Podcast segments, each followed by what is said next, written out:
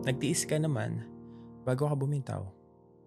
Ako si Marcelo Santos III at ito ang Hugot Marcelo Podcast. Kumusta?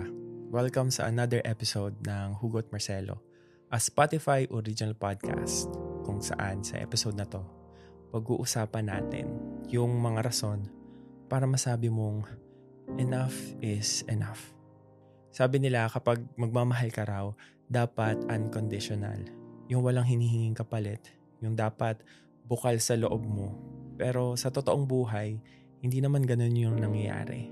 At hindi naman dapat ganun yung mangyari. Kasi lahat naman na nagbibigay, alam mo yun, kailangan rin ng something pabalik. Para kahit papano, ganahan pa tayong magbigay at magmahal.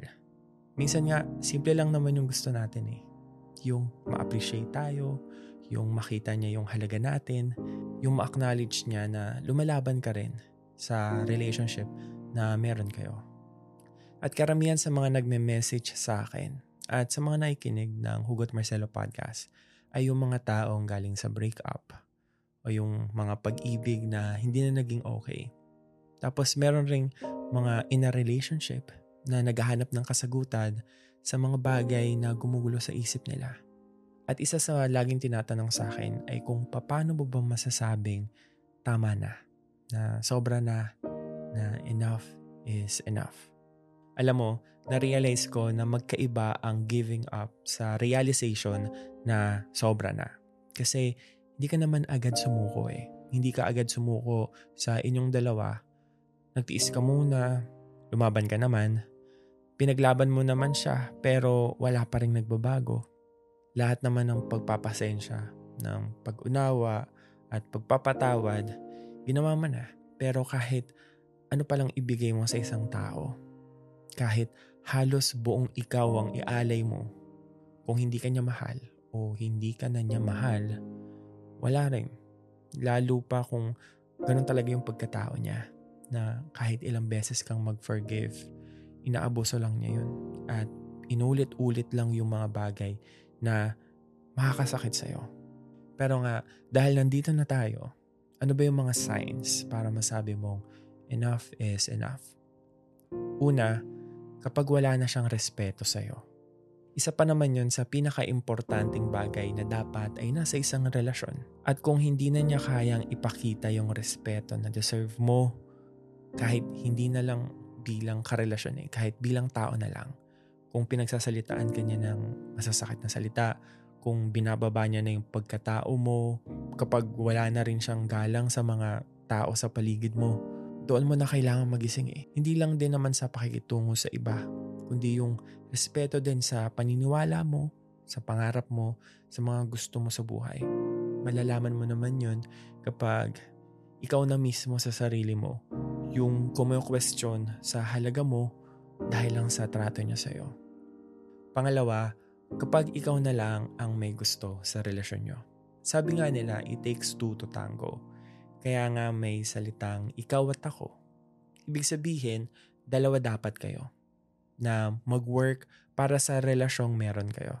Mag-work means dapat willing kayong dalawa na ayusin yung mga issues nyo together yung willing kayong mag-grow as an individual and as a couple, yung papakinggan nyo yung isa't isa at handa kayong mag-compromise sa mga gusto at ayaw ng isa't isa. And imagine, kung ikaw lang lahat ng gumagawa niyan, edi sana ginawa mo na lang sarili mo, di ba? Nakakapagod kasi yun eh. Nakakaubos. Kasi parang ikaw na lang yung interesado na maayos pang lahat. Na maisalba pa yung relationship nyo. Ikaw na lang laging umaayos ng issue, yung ikaw na lang nagpapakumbaba. Ikaw na lang yung tumatanggap ng lahat para wala na lang kayong pagtalunan. Alam mo yung para bang handa ka na maging taga-absorb ng lahat ng sakit para lang hindi kanya iwan. Para lang hindi kayo mag-away. Kasi mahal mo siya eh. Sobrang mahal mo siya. Well, hindi kita masisisi kung ganyan ang paniniwala mo. At some point, naging ganun din naman ako eh. Alam mo yung may pag-asa pa dyan sa puso mo na maging okay talaga kayo.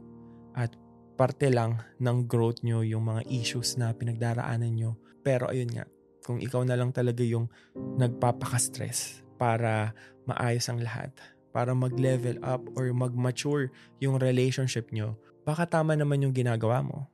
Pero hindi na para dun sa taong karelasyon mo ngayon.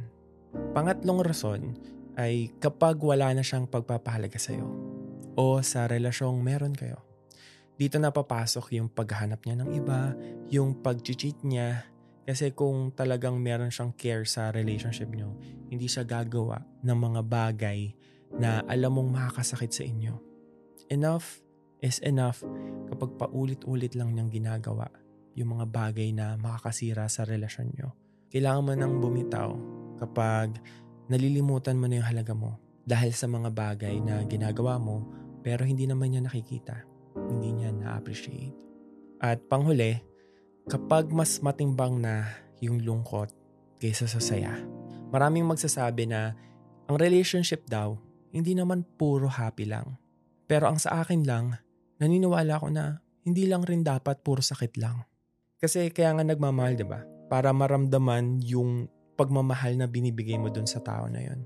Na kaya mo naman siya pinili kasi at some point, noong umpisa, ramdam mo yung totoong pakiramdam na magmahal at mahalin din pabalik.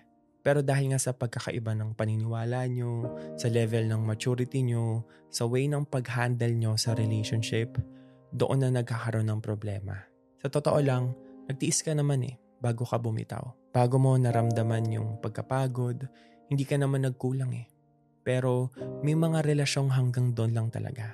And one day, may makikilala kang taong magpapakita sa iyo ng respeto, na tutulungan ka sa relasyon nyo, na makikita mo yung halaga mo at magpaparamdam sa iyo ng kaligayahan pagkatapos ng lungkot, ng kapayapaan pagkatapos ng magulo mong nakaraan, at ng pag-ibig na matagal mo nang pinagdarasal.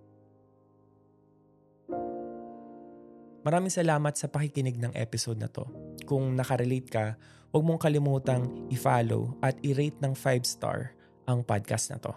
Pwede mo ring i-share ang episode na to sa mga kakilala mo na sa tingin mo ay kailangang marinig yung pinagkwentuhan natin ngayon. Kung meron kang gustong i-share na storya o ihingi ng advice, pwede kang sumali sa Kwentuhan with Marcelo Facebook group o mag-send sa Hugot Marcelo Podcast Facebook page. Ito ang Hugot Marcelo Podcast na mapapakinggan ng libre only on Spotify. Ako si Marcelo Santos III. Ingat. God bless.